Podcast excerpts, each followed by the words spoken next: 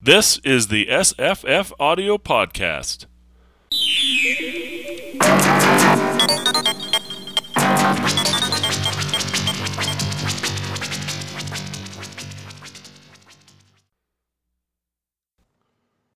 Hi, I'm Jesse. Hello, I'm Paul. Hi, I'm Marissa. Hi, I'm Evan. We're going to talk about The King of the Elves by Philip K. Dick, first published in Beyond Fantasy Fiction, September 53. Other authors in this issue include Jerome Bixby. Uh, you should know him from an episode of The Twilight Zone. It's Robert- a, it is a wonderful life, kids. Yep. Robert Bloch, uh, Theodore Cogswell, um, Isaac Asimov, John Wyndham, MCPs, um, a couple other people. Margaret St. Clair's in there. Um, this is a really interesting magazine. Um, I'm a big fan of it. There's a fair number of Philip K. Dick stories in there, including one of my favorites, um, uh, Upon the Dull Earth. It was a fantasy companion magazine, sort of startup, um, sister magazine to Galaxy, which was edited by H.L. Gold, who, Horace Gold, who was the editor of Galaxy. And it's kind of a mirror universe to Astounding and, um, their fantasy magazine, which was called Unknown. So, uh, the stories in Unknown, you know, Theodore Sturgeon would, would, uh, write for them, but Philip K. Dick never wrote for Unknown. Philip K. Dick never, uh, it was, I mean, it was also a different period as well, but, um, this is a very short-lived magazine and quite good. I think very interesting. Evan talked about this on his podcast, which I went back and found it was, was it three years ago? 2017? Maybe early on when I was doing the Philip Dick stuff. Yeah, and it was, you know, this is a very early Dick story. It's 1953. It's basically his second year in print with his massive output. Um, this is a story I basically ignored for a long time, and uh, I think you you were saying it was very popular, and I, I believe you're right. It it is a popular story, but it sure doesn't feel like a Philip K. Dick story in the normal sense. Uh, it, it it there are lots of fantasy stories that he wrote early on and sort of abandoned that route, but he could have been a uh, urban fantasist or a um, rural fantasist. And um, I yeah, I don't know. Is this a fantasy story? I'm, I'm- not. I'm not. Yeah. It, I mean, if you read it as not a science fantasy story, it's, it's, uh, something else. But uh, the one that's most similar to it for me is, um, probably Expendable, which is not a fantasy story exactly, although it is really. That's the one where a guy in a, you know, regular town comes home and finds the, the ants and the spiders in his yard are talking to each other and they're in a war and they uh, I think the spiders enlist him in the war against the ants. Um, Yeah, that's. that's Is it the same period? it's a very similar Yes. period, yeah. Uh, Ah. Probably the same So- year written. So but- he's still he's still deciding what he really wants to write, and he hasn't fallen away from fantasy yet. well, the thing is, Is- is what makes that a f- what, uh, uh, this has got elves in it, right? Uh, Ants and spiders are real, but a guy finding out that ants and spiders can talk, and also the birds in that story are a whole uh, separate species. That's a fantasy story too, unless you think of it as a psychology story. yeah. Yeah. That, that's kind of how I read it. But now that you say that, like uh, Cosmic Puppets is also Right, kind of right. a guy being enlisted into a a war that's been going on for quite a while, Right. And then uh, and there's that's that- got spiders and and stuff too. the other one that is really striking for me uh, in comparison is um, the Hanging Stranger, which is pure horror story. I think Evan, you mentioned um, the the father thing, which also has elements in, in Oh, maybe I- But th- this is this is a mental illness story, really deep down, right? Yeah, that's what I think it is. yeah, that's how I It- read it too. Yeah, if you if you assume that this that he's actually hallucinating all this, the elves, the the trolls, his best friend becoming king of the trolls. If he's hallucinating all that, then this is a mental illness story, and it's a tragedy. It's like, Yeah. I mean, he, I mean, he has his he has this little gas station. He gets quote, and wrapped up in this war. He kills his best friend, the one that understands him the best. I mean, lots of people make fun of him. His, his friend actually understands him, and he kills him, and that's that's horrifying. Mm-hmm. Yeah, and there's there's a similar scene in uh, the Hanging Stranger, where he he tells his wife and kids that they have to leave, that the town's been taken over. It's kind of a um, invasion of the body snatcher story, right? Um, which we're and- doing soon. Yes, and they they transform um, while they're coming down the stairs from his beloved wife and children into the monsters. Um, and uh, I can't remember if he murders them or not, but he definitely flees. And then another very similar, you know, parallel to that story is the way of the the stories being kind of circular. Um, so what I love about the title of The Hanging Stranger is it starts with a hanging stranger. Um, he goes in, he's been digging in his basement. He goes out, uh, into the city, goes to work. Um, he's late. Everybody else is there already. And, uh, on the lamppost uh, down the street from his store is somebody hanging in the breeze, you know, from a lamppost. They've been strung up and he thinks that this is the most horrific thing imaginable. Uh, but then he realizes there is something more horrific that nobody else seems to think it's interesting or, uh, you know, worth paying attention to. They say, oh, maybe it's an ad, right? Um, and then at the end of the story, when he's fleeing the town and basically every, every hand is against him, um, this alien invasion, this invasion from hell or whatever it is, um, there's another hanging stranger and it's him in the next town over. It's it's kind of almost like a metaphor for uh you know communism taking over and uh or just not believing in the red scare, you know. Um and then they make an example out of you. And then we actually have a parallel in here with uh, the king coming in. Notice he doesn't have a name. None of the elves have names. The king uh, is brought in on a litter, and then at the end of the story, he's taken away on a litter and he doesn't he's not dying exactly. Although he's not in good condition after the battle right? Uh but the fact that he's carried off in the same way as the king is carried in it's it's like um it's the the title works the same way. It's the hanging stranger right? Even though there's two hanging strangers in the story. And it's the king of the elves, even though there's two king of the elves in the story. So, um, I, I think uh, what the difference, like I'm looking at this table of contents, I'm looking at this, this table of contents and I've read Jerome Bixby and I've read John Wyndham and read Isaac Asimov and Robert Bloch, right? Um, and the difference is, and Margaret St. Clair, um, and the difference is, I feel like, um, Philip K. Dick doesn't start with, I'm going to write for a market. I think he starts with, my psychology is so weird.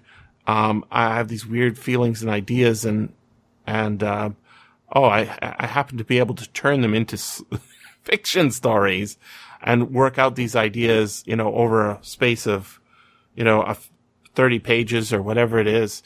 And then there's a market for that somehow. But I Yeah, feel well- when I read these other people, they are writing for a market. You know what I, you see the difference? Yeah. what I'm talking about. Like, I, I think Philip K. Dick is sort of compelled to do these things in a way that the other guys are, are interested in doing these. They're looking for ideas. He, he's exploding with ideas. And that's why there's so many of those stories early on. Yeah, I was just reading something, um, an essay he wrote, and you can hear that in his voice. Like when he talks about his writing, he's not saying, I, you know, I thought this would make a good story or I had this story idea. He's saying, this is my attempt to explore this thing. What would it look like to, you know, to see the world through this person's eyes or that person's eyes? And he's kind of, he's just exploring um, the psychology of other people and animals and, Mm-hmm. you know, made up beings to see from a different perspective. Um, uh, Evan, you mentioned uh, in your podcast the name Shadrach Jones being sort of a, a weird fantasy name, like you could do auto generated. I've never heard it before. Uh, Yeah, a lot well- of the names are weird here. Yeah, Fin- Like- oh, Phineas. What was the other guy's name? Phineas has a lot. Are these name. like Irish names or something? Good. Yeah, well, Derry Yeah. is Irish, right? yeah, and Um, and Jones is Welsh. Shadrach? Shadrach is a biblical name, as far as I'm uh, rec- recalling, but uh, I don't remember but yeah, even like um, I, I made a lot of notes here, but there's a lot of pages. So oh, Phineas Judd, right? That's a, f- a f- funny funny name as well. Dan Green, obviously Green being uh, uh, Ireland as well, but actually the setting is Colorado, which also is interesting. Um, that's where Philip K. Dick is buried. I guess he was carried there at some point and uh, laid to rest in a field in an obscure place in Colorado. It's almost like he is the king of the elves, if you see what I mean. Um, and it's it, there's a lot of weirdness in this, like s- very specific weirdness. But uh, yeah, there's the town full of men. There's no females in the entire story. You notice that? Yeah, I noticed that. Um, th- none of the elves have names. Um, how do they replicate? is it binary fission? Right? Um, why is, uh, our hero Or the trolls, for that matter. Yeah, and the trolls, Well, but the, the, but there Shadrax, it, there seem to be more trolls, and they seem to be a greater threat. The elves almost. I get a sense maybe I'm bringing it to the story of diminishment on the part of the elves that they're that they're afraid the trolls are going to overwhelm them and Oh, that- overrun that's them. That- definitely in the story. So, so Yeah. th- th- th- th- that he's tapping into a whole fantasy of. I mean, you, you mentioned that he clearly had read The Hobbit by this point. That the whole idea of the magic goes away, so to speak, to quote Larry Niven. Mm-hmm. So Um, it's it's a limited time. He can actually become. He can be king of the elves because their world is fading away. Uh, yeah, the, their empire's diminished, and the the troll empire is on the rise, right? Or it's not an empire, but it's it's very interesting that uh we uh, like when I was reading the story, uh, first time in years, I guess I'd forgotten you know how it ends, and if you all heard that Rene Auberjonois narration, which is available on the internet for everybody who hasn't heard it, um it's uh, audience is laughing most of the story, right? Um, and it is funny. It's a it's a comedy piece in the way that you know people react to this idea. I'm the king of the elves, or he's the king of the elves. Um, the fact that uh, the way that elves talk and all that. But I was thinking a lot about the setting, and Evan, you really uh, you talked a lot about about the economics of this story. Um, but I Oh, know, this forgotten town. Yeah. yeah, um, and how many people are like this in our world and even back then.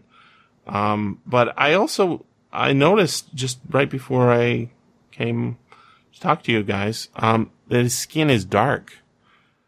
Um, is it possible he's black? He's a black man. Could be Shadrach. You mean? Mm hmm. Mm. He's an old man. He's he's Oh well, actually, the Mhm. yeah the Disney adaptation, um, the stills that they made for that, they cast Mm-hmm. him as a black man in that. really Yeah. interesting. Is- What else do you I know could- about I could the buy that. adaptation? I was thinking about that when I was reading this again because was it, it was going to be an animated movie for kids? So Yeah. they, were Um, probably Weird. gonna- they weren't going to play this as a mental illness story. They were just No. going to do it. I think that's why it probably never got made is because ultimately deep down when you think about what's going on in here, this is not a happy story at all. Uh, hard to find a Disney princess in this story, even though it's Um, got elves. Added. Yeah. I, I think they probably would. God help us do something like that and add Yeah. a Disney princess. Elf It- princess, yeah, that he Yeah. marries. Elf, Elf Princess, he he, I, I could see it now. It's like Elf Princess, he marries, and at the end, he becomes as small and diminished as the elf, so he can live a happy, happy ever after with his elvish princess. That ma- that would make perfect sense. It'd be Yeah. twisty and, and f- violate the whole premise we're going with that. It's a story about mental illness, but I could see Disney doing it that way. It looks like a lot of nature stuff as well. Like when you look at all the um, the concept art, they're all kind of the elves are like these little froggy, like mossy little creatures. So Mhm. Hey, you can see this if you just type in uh, King of the Elves Disney. Um, and yeah, it's at get disney.fandom.com. the elves here don't look like the elves in the story. They're they're more um, green beings, uh, more like fairies, I guess. Um, but yeah, you're right. And I'd never looked this up, but uh, they have him as a black man here. Um, I think that that's it's another layer of a- analysis as to what's going on. Uh, notice the way that people treat him in town, uh, or the visitors to his home from the town.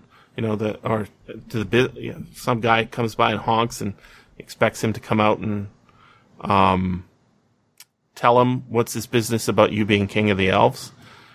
Um, and then he says, "I'm king of the elves." Um, I was I was saying to my student, you know, if there was two gas stations across the street from one, each other, one of them was a Texaco or a Shell, and the other one was uh, King of the Elves gas, I'd go to the King of the Elves gas. Oh yeah. I mean, I'm, I'm, I'm imagining these these blocky, simple. There's kind of like a gas station in Exodus and just says "King of the Elves gasoline." That would have such character. and have the the guy who's you know running the pumps, uh, wearing his crown. Um, but then once, like, if this was a real thing, right? If there was a independent gas place, which there are very few now up here, um, if it was at all successful, it would just become a franchise, and then that would be a whole different kind of story. So this is more, much more about, I think, um, about the landscape of Colorado, about the isolation of an individual, and you know how uh, men who don't get married they they sort of go crazy, and even men who do get married they go crazy. Just as over time, you know, things um, yeah, they become very lonely people. lonely and you know set in their ways and uh, they don't have to accommodate other people's stuff and then they don't. Um, and he's he's basically this is an hp lovecraft dreamland story right? Except done through the philip k. Dick lens which is it's not it's not about you know wanting to or lord dunsany's the wonderful window or uh, the coronation of Mr. Thomas Shap. It's not about a guy who has a dreary job and wants to escape from it. It's, Um, it's a, yeah, about the, a the guy. Secret Life of Walter Mitty. yeah, well, it's it's about a guy whose whose life um, is suddenly interrupted. Whose dreary and dull life is suddenly interrupted by a delusion that uh, ultimately ends in violence. Like the, it's horrific what happens, right? And that's why it Did can't you- be adapted straight up. I know. I would kind of like to see that adaptation. though. like that would be much more fascinating. Right, where it walks away with bloody hands, and and we look back. Uh, yeah, don't see the a troll. adult we see, version. We see. Did uh, you go for it?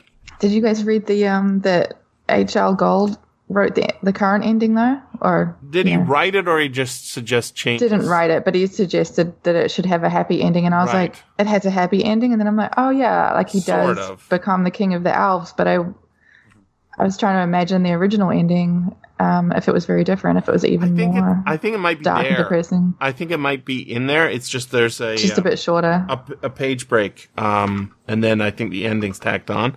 But, Yeah. Uh, let me read that from the Philip K. Dick fans site. So this is the only thing uh, Philip K. Dick wrote about King of the Elves. This story, of course, is a fantasy, not SF. Originally had a downbeat ending, but uh, Horace Gold, the editor who bought it, carefully explained to me. I love that line. Carefully. Carefully explained. to me that prophecies always come true It came true. It if it didn't, ipso facto, it wasn't prophecy. I guess then there can be no such thing as a false prophet. False prophet is an oxymoron. Now the thing is, is there is no prophecy in this story, yeah. right? So I think Yeah, he's he's adding that. misremembering it a bit. Um, He does that a lot. When when did he write that? Uh, it doesn't say, it just says TGM 321 story notes. So I think it's long after when he's, it's being collected. And it was collected into, uh, The Golden Man, Beyond Lies the Wub, uh, you know, masterpieces of fantasy and enchantment, which is funny. Fairies, Spells of Enchantment, Oxford Book of Modern Fairy Tales, right? Bunch other places, but it's not a fantasy story in the normal sense. It has much more to do with, uh, I think those mental illness stories, invasion horror stories, and, Yeah. uh, the just funny, cute, expendable where a guy is recruited by the uh, spiders to fight the ants, and then Yeah, because hit the title of that one is he's expendable, right? Mhm. oh yeah, Uh, it- which is a very That's a little on the nose. yeah, but it's a cute one, right? So it's a cute little ending because it's so silly that the ants uh, defeated him and he's dead because of that. Whereas this one, uh, it's not one guy living in delusion and happy. It's like he took the uh, coronation of Thomas Shapper, The Wonderful Window, or or Philip uh, H.P. Lovecraft's um, and instead of having the guy dead at the end but living as uh, king in the Dreamlands, he had the guy storm into the house of the guy who's taken over his his family's ancestral estate, um, murdered him, and then found himself very happily uh, believing that uh, it was a, a troll. It's much more like the rats in the walls, right? That kind of ending where he's just murdered his his be- his son's best friend. right. And Yeah. I way prefer the original ending if we're imagining that H.L. Gold added that last little Yeah, so part, part let's after the break. let's just But, um, uh, figure out where that break is. Um, So I think it ends on he kills his friend. He walks away and says, uh, it- you know, it was quite a battle, wasn't it? We really Mhm. licked them. And then he's like, sure glad I could have out. Like, good night. And the elves wave, but none of them say anything. And that's the end of the Mm-hmm. yeah, I, story. th- I agree. I think that that is the real ending. Yeah, which when I I didn't notice this when I read it, but when I listened to that performance of it, I Mhm. couldn't stop thinking that the elves are Philip K. Dick's cats. Like if you read this story, they're bedraggled. They come in from the rain. Oh, they yeah. sleep in his bed. they have are living in his house. And then at the end, they don't say anything. So I felt like, oh, this guy is delusional, and he's got a bunch of cats, which he thinks are elves. And They're curled They're up on the talking to him. carpet in his bedroom, right? He's not allowed to Yeah. even be yeah, up there. that is very cat-like. Good catch, Yeah. Marissa. um, the uh, Uh, I think. go for Well, it. I think this guy's been cultivating this this this fantasy for a while in his head. Um, yeah. Hmm. Right away early in the story, he's talking about how much money he made. Not enough, but Mhm. enough for one old man. Enough to buy him tobacco and firewood and magazines. So I'm I'm assuming they're the magazines like the one that's published. science them. fiction, and Yeah, and so he's reading this stuff, and he has some of the lore of elves. He refers to it like they're not in Colorado, but they're in Ire, you know, Ireland or Europe or something. Mhm. He he has some lore there, and you know, right after he says that, okay, firewood and magazines, so that he could comfortably, so he could be comfortable as he waited for the occasional cars to come by. So his life is just sitting there watching for something to come, Mhm. and so lo and behold, it's the the elves show up, right? Just like a you know instead of a car. So he's probably thinking, imagining them coming for a while. oh yeah, And and he actually goes out. re- yeah. That that's uh, it's a very op- a strong opening. Um, I want to read a couple of uh, bits from that very beginning, and then show you uh, what the elves look like. It was raining and getting dark. Okay, you know this is the standard. It was a dark and stormy night. His mind is in turbulence, right? Um, sheets of water blew along the rows of pumps at the edge of the filling station. The trees across the highway bent against the wind. Uh, Shadrach Jones stood just inside the doorway of the little building, leaning against an oil drum. The door was open and gusts of rain blew in onto the wood floor. So that's, that is actually repeated later on. The wood, uh, the wood floor being blown, having rain blown onto it. Um, I've never lived in Colorado. I've never been to Colorado, but that's my understanding is that it's very windy and it's really, f- it's, it's flat. And when the rain comes, it, Yeah, Storms coming over the mountains. Yeah, it's it's rain in summer and snow in the winter, and they're but then then they're quick and they're gone, and suddenly it's clear skies. It's very very whiplash. So he lights up a cigar, um, and then he said, first word he says is "darn." What a night! Rain buffeted him, wind blew at him. He looked up and down the highway, squinting. He's actually about to go home, right? He's closed for the day. He's going to go and count the cash, right? Um, he went back to the building, pulled the door shut behind him, opened the cash register, and then, um, as he's uh, about to leave, he was just standing there looking at out the out the front, looking at all the w- rain. Shadrach tensed. His fingers closed over the money. From outside came a sound the melodic ring of the signal wire stretched along the pavement. Why is he tensing? Ding. Ding. Now he knows there's somebody there. He's tensing before it happens, right? It's almost like he's having an uh, uh, epileptic fit or something. Oh yeah, he's Shadrach- anticipating that Yes. that turn into fantasy and delusion. That's right where it happens, right? Shadrach dropped the money. Uh, I, I don't know if this happens to you guys, but anytime there's a uh, water um, running, like in a shower or at the sink, um, I hear phones ringing or doorbells ringing. Worried that I'm. Uh, the the thing is, is white noise, right? Generates uh, patterns of sound that you are look in the same way that your eyes are looking for things to recognize um, in clouds or little dots on the ceiling, right? Or whatever ceiling tile you have, there's like little patterns and dots to be found in there, right? Uh, shapes and faces and such. Um, the same thing happens with white noise. Um, so if I'm in the shower and I'm expecting a student or somebody to come by, mail delivery or something, I'll sometimes have to turn the water off and listen because my phone might be ringing or there might not be a phone ringing.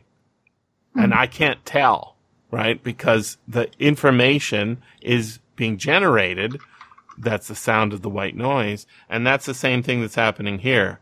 He's got the rain pouring down, right? And then ding. And he's, anti- he's, I mean, the reason he's locked the door is because he's anticipated, uh, you know, he's going to go open the cash register. But why is he, why is he locking the door? Why is he closing it up? Because he doesn't want somebody to steal it, which is anticipation, which is a kind of projection. So when that ding happens, um, he opened the door and stepped out. At first, his eyes could make out nothing or make nothing out. That is, of course, uh, how seeing works, right? Um, I studied a, lot of this in philosophy. It's, it's fascinating. Um, there's different theories about how seeing works. um, and you know, there was these experiments that sort of happened in history where somebody who's blind since birth is, uh, given, uh, sight by surgery, right? But of course they can't see. They have to learn to see. Right, because they haven't had that input all their lives. Right. And so you, they, the, some French, uh, philosopher surgeon guy comes up with a plan. He says, okay, this guy's going to get his sight back and I'm going to give him two objects. Um, one is a, you know, a pyramid and one is a ball. And I'm going to give those to him as the first things he can see. He can see it with his hands while he's blind and he can see it with his, his eyes when his eyesight is recovered. And I want him to tell me which one it is. Should be easy, right? Because one's pointy and one's round. Turns out it's not easy. Turns out you can't see when you have your eyesight restored. You have to learn to see, which is insane, right? But of course, it's about projection and anticipation. So, uh, he sees, he can't see, and it says, um, uh, then the old man swallowed uneasily. Two tiny figures stood in the rain, holding a kind of platform between them. Once they might, might have been gaily dressed in bright garments, but now their clothes hung limp and sodden, dripping in the rain. So he doesn't say they were wearing brightly colored clothes. He says they might have been, right? oh yeah. Um, it's interesting. Mm. It- the, the description doesn't pres- preclude that they're they aren't brightly dressed, but when you see another description of them later on, they're dressed in gray, and then later on we have their swords are gold, right? Yeah, and don't they have like red plumes or something? Or Yeah, later on they do. Absolutely. Um, it- here's a description. On the platform, something stirred. A small head turned wearily, peering at Shadrach. In the dim light, a rain-streaked helmet glinted dully. Who are you? Shadrach said. The figure on the platform raised itself up. I'm the king of the elves, and I'm wet. Shadrach stared in astonishment. That's right, one of the bearers said. We're all wet. And this is where the audience, uh, listening to that performance by Rene Auberjonois, starts laughing, right? It's a nervous laughter. they don't know it's a nervous laughter, but it is. A small group of elves came straggling up, gathering around their king. They huddled together forlornly, silently. That line, forlornly, comma, silently. This is something Philip K. Dick is, it's basically his trademark to me. He gives you a description and then he gives you two adverbs at the end with a comma. It happens again and again in this story and, um, uh, it, you know, it's, it happens in lots of his early, his early works. I just, I think it's, it's actually a really well written story, but because it's so about such a sort of a small topic, we don't notice it. Is that, uh, here, I got another one just like that. Shadrach looked past them. Through the window he saw the highway steaming in the heat of the day, and down a little way was the gas station. Listen to this. Glittering brightly. And even as he watched, a car came up to the, to it and honked thinly, comma, impatiently, period. Hmm. Right? Hmm. Uh, yep. Go for it. Yep. How long the battle raged, Shadrach never knew. He was lost in the sea of dark bodies around the e- round and evil smelling, clinging to him, tearing, biting. Fastened to his nose and hair and fingers, he fought g- silently, grimly. Yep. It, it's a standard. I don't know if you tell this to your customers, Marissa, or uh, you, you don't probably don't, don't call them customers, employers. I don't know. Clients? Clients. Clients. That's the word we're looking There's for. I call them students myself, but um, you you probably don't tell them this, but I've heard it a lot. Uh, don't use adverbs. yeah. Don't don't overuse adverbs usually. right? I mean, that's the thing is, is, um, if you read, uh, Elmore Leonard, who I'm a big fan of his writing, he doesn't use adjectives basically. He doesn't use, doesn't use, uh, adverbs at all. And a- anything that describes somebody speaking is said because said's so transparent you don't even notice that it's, right? It, it- there's no, he jo, he joshed. you know, that would never turn up. Yeah, that, no. It- Cough. Yeah. Exactly. Um, and, and yet that signature here, um, I think does a lot of work and it's, and it's amazing. So if it was working, you wouldn't notice it probably. yeah, exactly. I feel like all those advice are the kind of the same though. It's to stop like amateur writers from overusing something. But Right. if you know what you're doing, like what Philip K. Dick does with the timing and the pacing of it here, Mm. It, Then it a- works really it's nice. quite a long story for such a small idea, right? I mean, that expendable, I think, is four pages. This is at least 10 Mm-hmm. Um, and and yet, uh, I think it's not about filling pages for him either, right? To get a higher word count, to get a, I think he's he's timed it out here pretty well, so that that it changes from a oh, isn't this novel to oh my god, what am I reading? Oh my god, it's not what I thought it was. Yeah, I think this. I think this at a novel length might turn off readers. It's just, it would feel, it would feel like a violated promise. Like, oh my god, what? This is a story about sad mental illness. I didn't sign up for this. Well, it could go the other way, Paul. It could end up being I Am Legend, right? Ah, okay, yeah, I see your point. Uh, there aren't that many novels that are I Am Legend, though. Yeah, that, that that that that's a narrow hole to try to plug. It is. It, it's. It's uh, a high bar. I mean, that I think that's his uh, Bloch's best. Uh, it's Bl- Rob. No, it's uh, Matheson, not Block. Uh, both psych- psychology guys, but yeah, I think that's Richard Matheson's best work. Um, and uh, there's also stuff about the dog. I mean, you could. There are ways of making this longer, and certainly it feels like it's a little longer than it even is with with the town and the time t- times change. Like, notice that when he starts having this uh, delusion that he's king of the elves, and people start asking him about it, um, there's like a few days pass. He's still pumping gas. yeah, and people think he's doing it for attention to get more business. Right. or King or of they, the Elves gasoline. or they don't think that much of it, right? Like he doesn't think that much of it. Like, huh, that doesn't make a lot of sense. But then he goes, you know, he still goes with it. And Yeah. That got a lot of the laughs on the Right. on the, the reading where I think the elves are saying like we gotta go to battle now or something. He's like, Right. but you know, cars might come, or, and, you know, I, I still do that. Very quotidian kind of concerns. It's like, well, what about my gas station?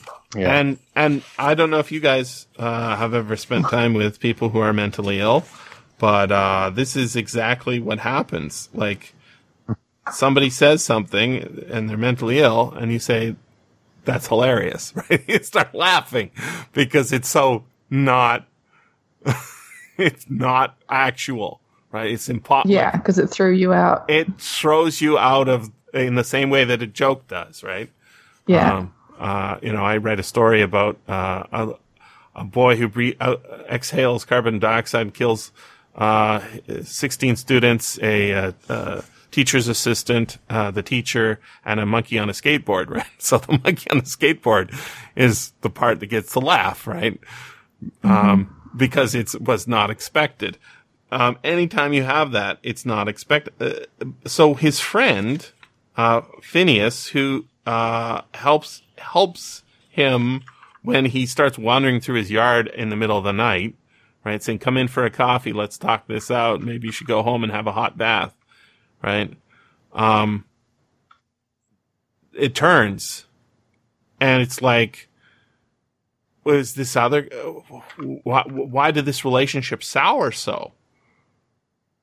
It's not like he was saying, you're not the king of the elves. He's saying, don't worry about it. There's other times you can deal with this later and let's have a coffee and you want some more coffee and like he's talking him down, right?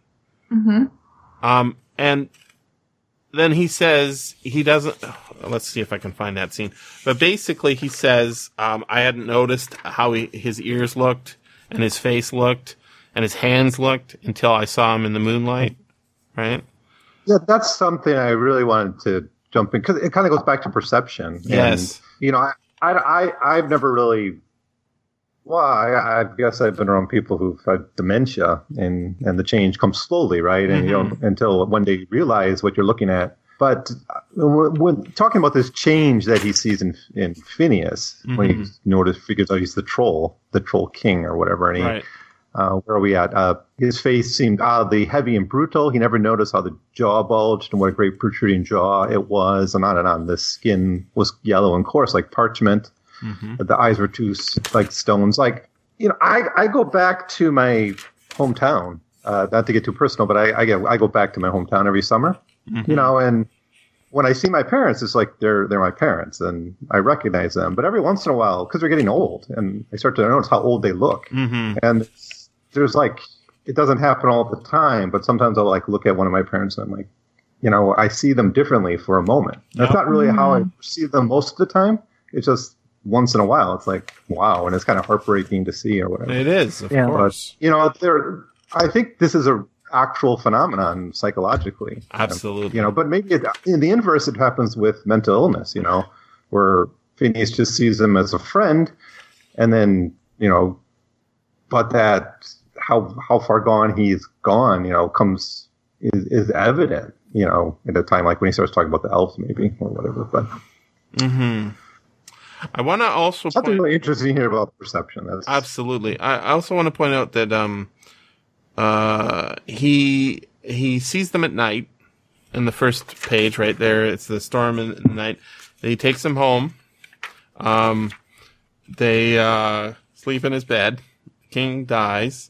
In the mor then there's a page break, and in the morning the elf s- soldiers stood around him in a solemn circle. The living room was bright with sunlight, the cold white glare of early morning. Very Philip K. Dick sentence. Um, they're oh, I was like with my student, did they did, did they leave him? Is the dead body still upstairs? right? they bury him in the backyard. What do they do with the king? Right? Uh, he's never mentioned again. Just in the same way that none of these elves ever get a name, not even the king. Right?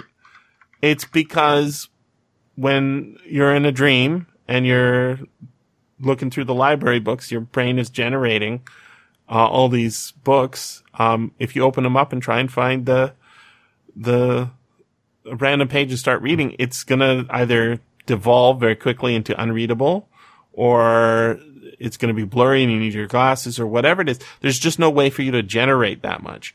So delusions um, and beliefs about the reality of the world being different than what we perceive it as non-mentally ill people, hopefully, um, see it, are unable to do the same amount of uh, filling in as reality is. Right. That's, that's the re- that's when I know I'm not asleep is I can pick up a book and find a random page and read the whole page all the way down. Right. Um, I can look at a, uh, a scene, you know, a cityscape and notice particular details about buildings and come back to them. Um, he's generated this concept that he's the king of the elves, but he hasn't generated enough, like, lore to explain who any of these individuals are. They're just a bunch of elf soldiers and there's the elf king and he doesn't look any different than the elf soldiers, right? He's just old. He's not like, Hmm. you know, blue haired and that one's uh, got streaks and, right? It's, it, They're it- fa- they're they're fa- they're fa- almost like they're faceless forces, the elves and the trolls. I'll just read that here. The faces of the elf soldiers were serious and concerned. I'd be serious and concerned if I was, uh, him as well. Listen, one of them said, one of them, please hear us out. It's very important. And then Shadrach is, he's, he's trying to help them out, right? He's saying, um, well, I, this is all very interesting in whatever democracy or whatever system you've got. Uh, it's very interesting, but how, how does this involve me? Well, you've been named as his successor. Um, our, and then listen to this. As our old king lay dying, a few distant words came forth from his lips. A soldier said, we bent closer, frightened and unhappy, listening. I love that. Very Philip Uh, important, all right, agreed Shadrach. Not something you'd want to miss. he spoke the name of him who will lead us. I don't believe that he ever said, I'm Shadrach Jones, right? He never, there, there's no point in the story where Shadrach says, I'm Shadrach, come to my house. Uh, I'm Shadrach Jones, please lay in my bed. They don't know his name. Right. yeah. That's another reason why I was thinking they're like cats, like just turning up and adopting a human. Yeah, and just uh, lording it over the place, right? Yeah. Um, and then the other thing with the names, right, is um, he says uh, that's Sugar Ridge, and they say no, it's the Lonely Mountains or whatever. And he says this is high, uh, Route 20, and they say no, it's the Lonely Road or the Endless Road, right? The endless road. Yeah. So, so th- it's not like um, Philip K. Dick is incapable of coming up with all these um, exotic names. It isn't like he he didn't world build enough here, Paul. That's not the issue. the issue is world building requires uh, sort of a concentrated effort of of creation.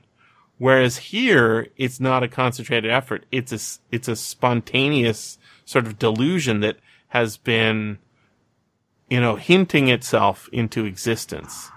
And then suddenly, when that, you know, w- walk home in the rain comes to mind, I'm wet. Right. Wow. It's, it's super sad story.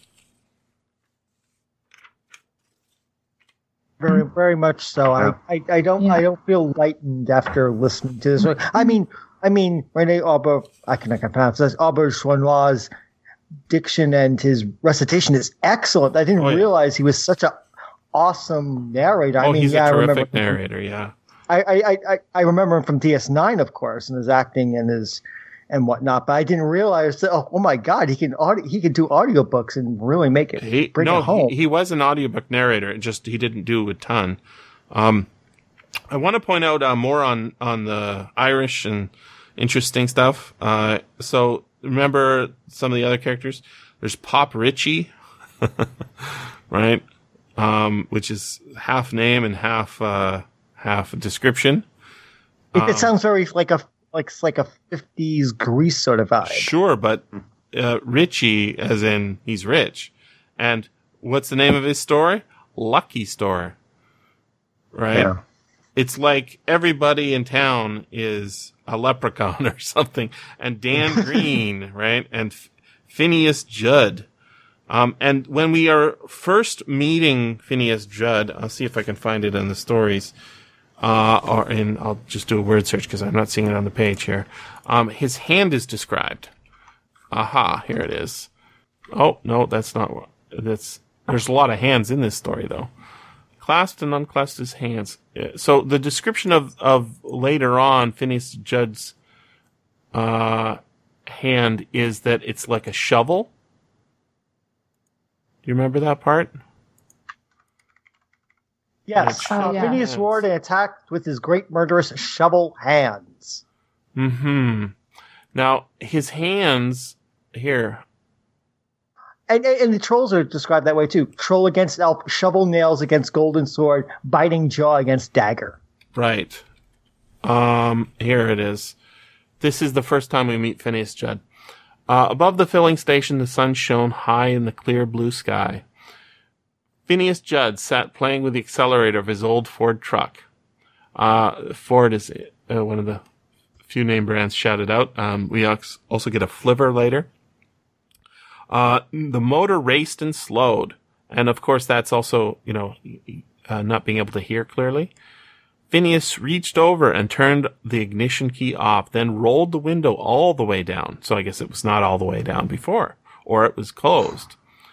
Um, what did you say? He asked. He took off his glasses and began to polish them. Steel rims between slender, deft fingers. So his fingers are slender and deft uh, when we first meet him. He's wearing glasses. And at the end, he is a uh, shovel-handed, giant, you know, low ear-lobed uh, horror. The the leader of the trolls. He's not even a king, right? Mm. The chief of the trolls or whatever. And and of course, he does as a chief troll. He doesn't have a name.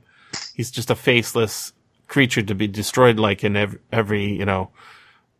RP, uh, R, uh, you know, first person shooter RPG, there's like waves of enemies and then there's the boss and the boss doesn't even get a name, right? The developers know their name, but we just shoot the boss and maybe we give them a name because it's, you know, some, how to beat that particular level boss. But uh, if you're going to kill somebody, you don't want to know their name. That's not a good thing to have, right? You, you want to sort of not be connected to the animal that you're eating. You don't want to be connected to the person that you're murdering. Uh, so I thought that was really the transformation is that it's not that, uh, listen, listen to the rest of the description of him. Uh, what did you say? He asked. He took his glasses off, polished them between steel rimmed, slender fingers that were patient from years of practice. He restored his glasses to his nose and smoothed what remained of his hair into place. This is just a, a sort of an, another old guy in the town, right? He's not, um, he's not really a troll. hmm And when uh, he sees his neighbor, who also there's no evidence that uh, Phineas Judd is married or has any kids or anybody in the house with him, right? When he sees his Right. his friendly neighbor going in through his yard to go to this oak tree, um, he needs to mo- meet them when the moon rises, is what the the uh, elves told him, right? And he stays there. But Oh, was it when the moon sets? Okay. That was when the moon rises. Um, when he, instead of, um, going to the tree like he said he would do, he gets talked into the house and has coffee and warms up and seems to warm up to the guy and say, yeah, you know what? I think I will go home and have that hot bath. Um, it's like, uh, what, what, uh, what festering resentment suddenly came forth. It's uh, that's why I'm thinking it's it's like um, this is the insanity defense also, right? Like Mhm. if you came, if you ca- if you're the police detective investigating this murder, and you find oh there's a barrel stave and uh, you know a man beaten to death, you're gonna say well wh- who who had motive here? And it's like, well, nobody, right? they were just having coffee. There's no motive here. It's almost like that festering resentment of, of, uh, you know, black people being oppressed by white people in the United States. I, I there's there's no way to explain it. It's uh, the system grinding people down is what you seem to be pointing to, Evan. But um, I noticed also that uh, both of them had stones. Did you notice that laid in front of their homes? Here. Yeah, they did it together though. didn't? Yeah. They were working So, um, the first time it's mentioned, he went down the road, feeling his way on the first flat stone steps that he and Phineas Judd had laid during the summer. So, I don't know if it's the previous summer, but they're doing something together, right? At the top of the steps, he looked back. The platform was coming slowly along, swaying a little from side to side. Behind it, the elf soldiers picked their way, a tiny column of silent, dripping creatures, unhappy and cold, just like him. I'll get the fire started. Okay, so the next time we see stone steps, it's he looked around, but the elf soldier was already gone. Shadrach walked up the highway, his mind full of doubts and wonderings. When he came to the first of the flat stone steps, he stopped. And the old oak tree is on Phineas's farm? What'll Phineas say? Skip ahead. Shadrach went up the steps, his lips pressed tight. When he reached the top of the stone steps, the last rays of sunlight had already faded. It was night. That seems real. I mean, if you if you don't want to go for the insanity um, interpretation, that's that's really mythic. Like he reaches the threshold of his house right at night. And um, the next time we see stones, um, is uh, behind the glasses. The eyes were like two stones, cold and lifeless. The ears were immense, the hair stringing and matted. Well, he's an old man too, right? Um, and then Shadrach sank down on a stone. His chest rose and fell painfully. Red specks swam before his eyes. Weakly, he got out his pocket handkerchief and wiped his neck and face. He closed his eyes, shaking his head from side to side. Yeah. Uh, you can shake your head and side to side for two reasons. Like, wow, I'm glad that o- that's over. And the other's like, what have I done? Right? And then Clearing last, your, clearing your head. Yeah. the last uh, time Stone appears in the story. Um, I was hoping you hadn't gone, Shadrach said, relieved. This is the part, the tacked on ending, I th- we think. Uh, and we were hoping you wouldn't leave, said a soldier. Shadrach kicked a stone. It bounced through the tight silent, uh, bounced through the tight silence. It bounced through the tight silence, stopped. I don't think that's correct. And stopped. It bounced through the tight silence and stopped. Okay, yeah, Yeah. it's different. Than I, I, I found it. I found a different Excellent. version. the elves were still watching him.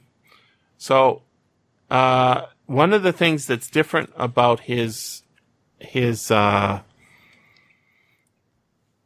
uh, his gas station than his home is that water washing in on the wooden floor. And he's got, you know, his house has got stone steps because this, you know, it's to prevent the water from mudding up his, his walk, I guess right? It's it. There's there's so much about the like the fact that he said it in Colorado. Um, it could have been you know California. It could have been uh, in a more urban environment. Although I wouldn't expect that would be the place to go. It has to be in a in a relatively uh, uh, near some trees, anyways, right? Um, in the if you look at the uh, Disney stuff, it's very it's much more. I don't think it's supposed to be Colorado. It's much more green and um, full of trees. Yeah. But there's there's something going on about the the isolation, the environment, the wind, the rain, the stone. Um, and you know he's talking uh, again out of the basement, right? That's where the where the legions of um, trolls come, and uh, right back into um, a lot of Philip K. Dick stories, or the basement or the garage, right?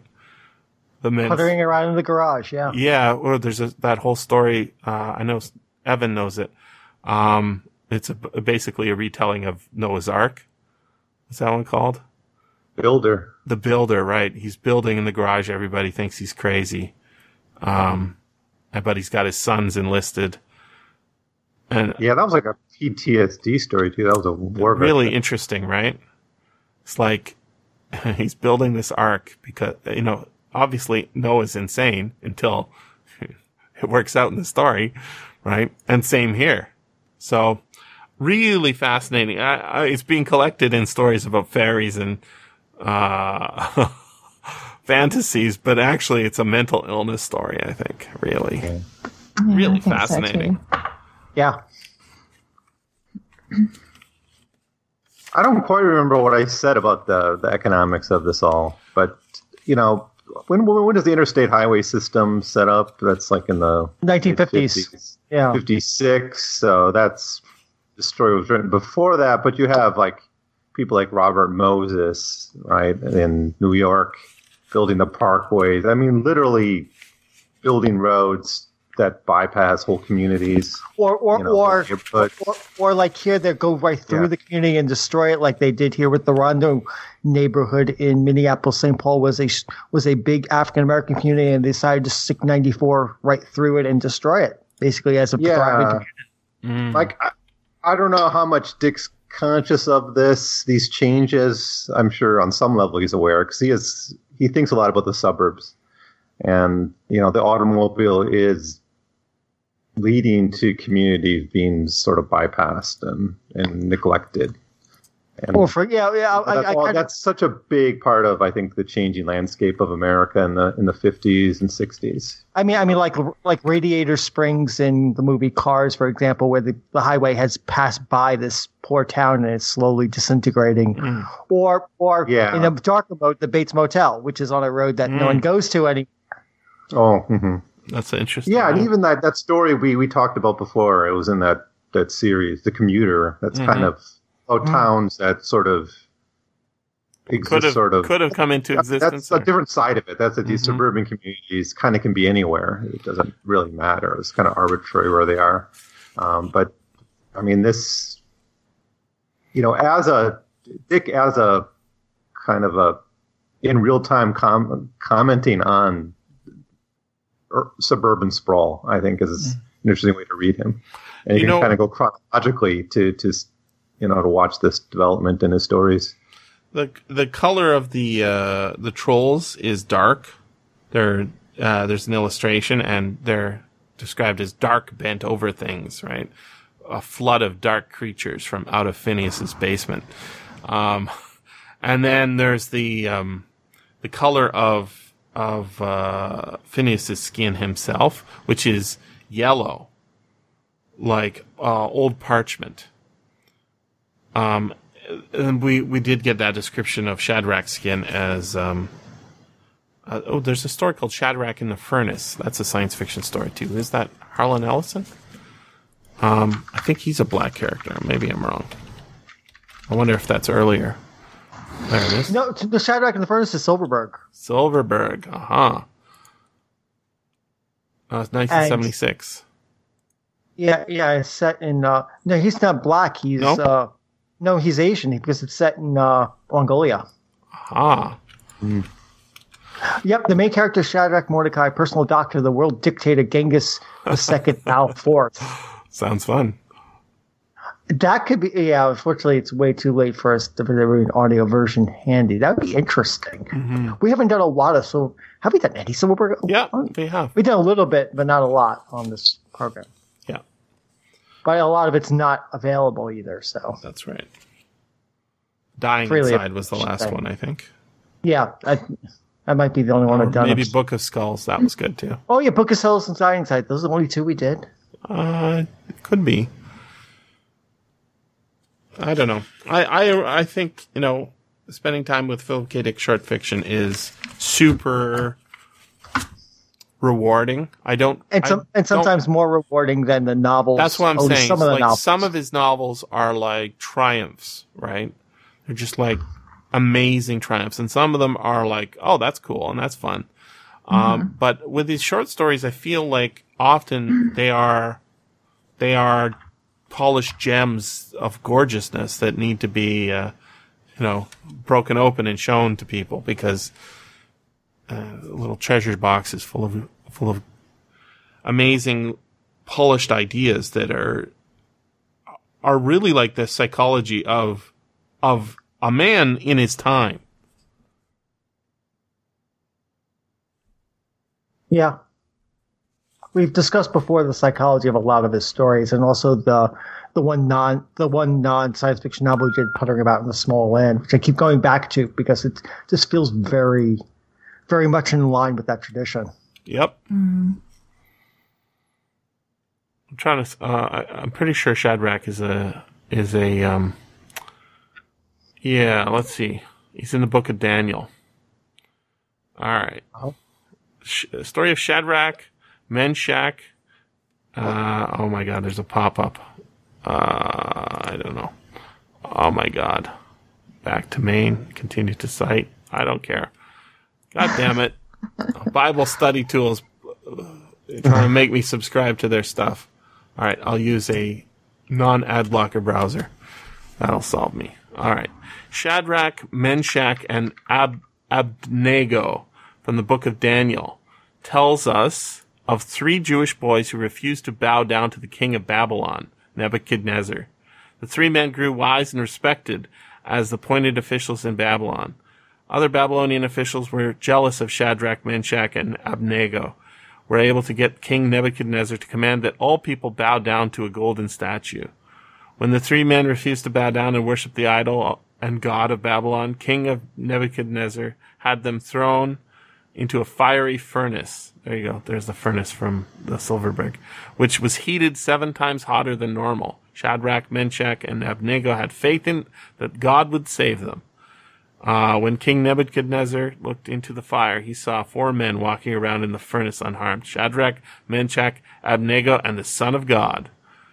Uh, okay. So it's about being thrown into a furnace, I guess. Slightly different than our story here. Um, kind of painful though. Yeah, Daniel's wild. The Book of Daniel. Yeah. Yeah, because yeah, yeah, it's, it's it's one of the apocalyptic novels that's in the Old Testament, which makes it, makes it a very strange fit. I mean, you expect that stuff to be at the end of the New Testament, but no, here's here's Daniel and all sorts of weird visions and prophecies, and people getting thrown in furnaces. Well, all prophecies are true, Paul. Oh, otherwise they no wouldn't be such- prophecies. That's right. There's no such thing as a false prophet.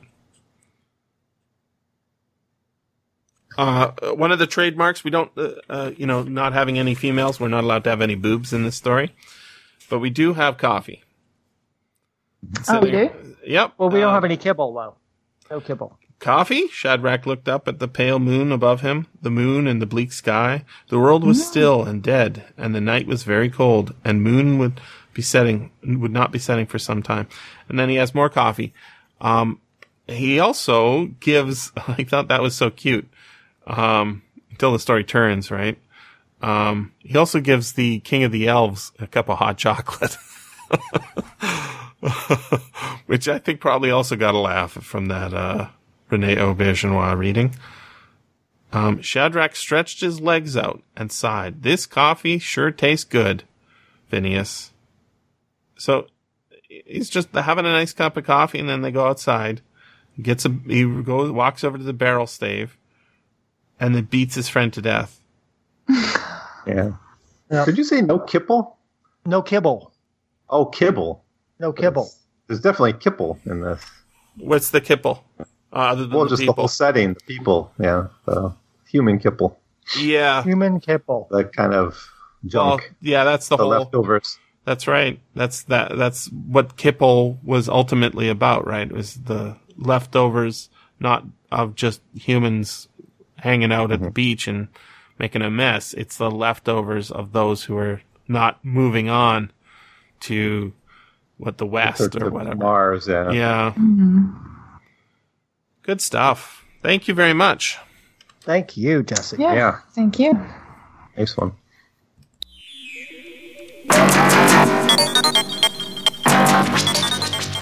This has been the SFF Audio Podcast. Please join us at www.sffaudio.com. And thanks for listening. If you enjoyed this podcast, consider becoming a patron at patreon.com forward slash SFF Audio.